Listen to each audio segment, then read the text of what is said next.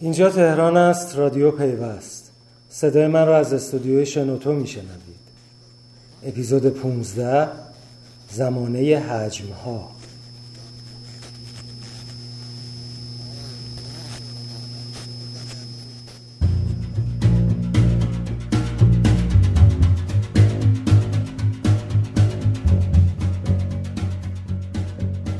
سلام.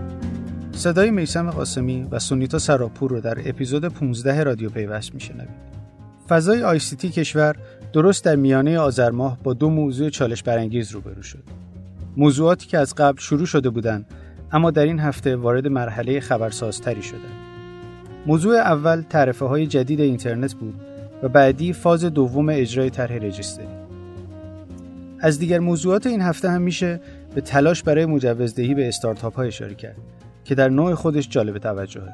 موضوع تعرف های غیرحجمی اینترنت که از چند ماه پیش و حتی از زمان وزارت محمود واعظی مطرح شده بود، بالاخره این هفته به نتیجه نهایی رسید و هر اپراتور جدول تعرفهاش رو اعلام کرد.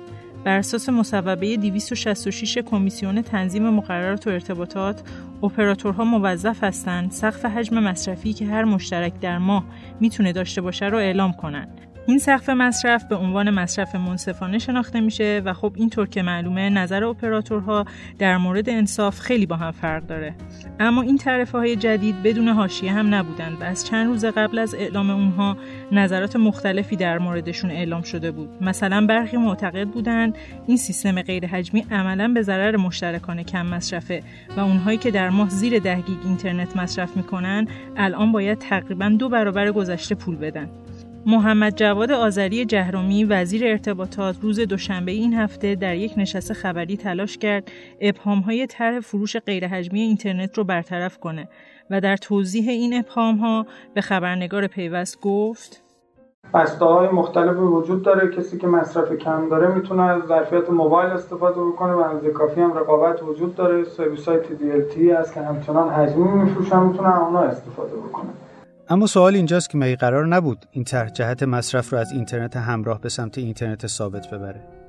البته رئیس سازمان تنظیم مقررات ارتباطات رادیویی از احتمال تعریف بسته های مختص مشترکان کم مصرف خبر داده که باید ببینیم در ادامه چی میشه.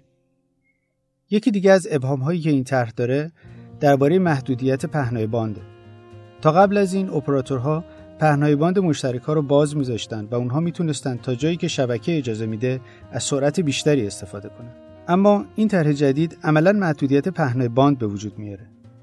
حسین فلاح جوشقانی رئیس سازمان تنظیم مقررات و ارتباطات رادیویی در این باره به پیوست گفت مدل اقتصادی تر بر مبنای سرعت اگر یک اپراتوری خدمت ارز کنم می‌خواد سرعت رو باز بذاره خب قاعدتا مدل اقتصادی کار نفهمده اصلا نمی‌تونه تو این بازار فعالیت بکنه. چون موقع دیگه تفاوت بین سرویس های مختلف نیست. مردم دارن پول های متفاوت میدن. اصل کیفیت هم تو سرعت دیگه. اگه قرار باشه که مردم پولای مختلف بدن بعد با یک کیفیت ملاحظه بکنن. همون ظلم اونایی که اومدن سرعتی. بعد قاعدتا همه میرن به سمت سرعت های پایینتر. به هر صورت از این هفته مدل جدید فروش اینترنت در ایران شروع شده و باید ببینیم در ادامه چی میشه. آیا این طرح می‌تونه گره از کار فروبسته تلویزیون های اینترنتی باز کنه و باعث فراگیر شدنشون بشه یا معلوم میشه مشکل از جای دیگه است در همون نشست خبری وزیر موضوع رجیستری هم مطرح شد. فاز اول این طرح 28 مهر شروع شده بود و فاز دوم هم از دیروز شروع شد که تمام محصولات اپل رو شامل میشه.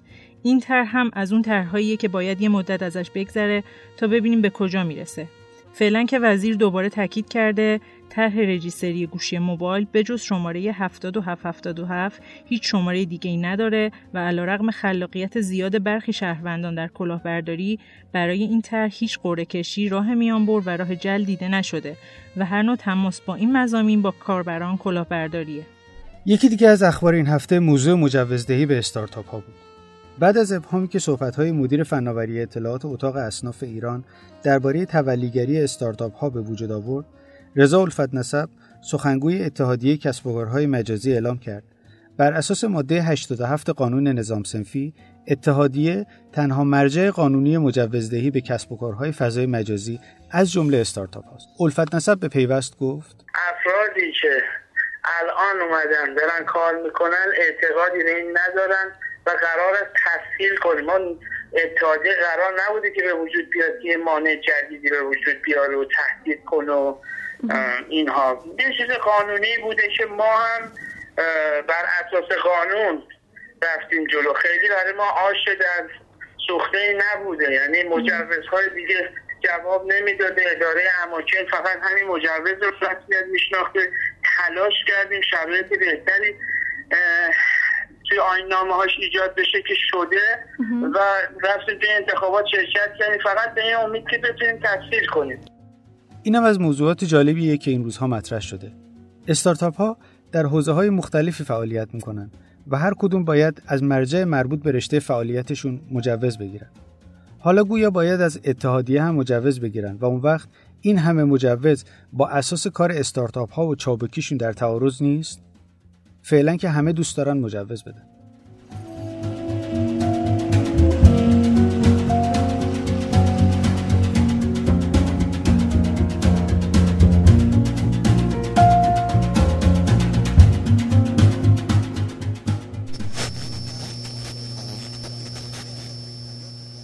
رادیو پیوست را به دوستان خود معرفی کنید و برای موضوعاتی که دوست دارید پادکست بسازید.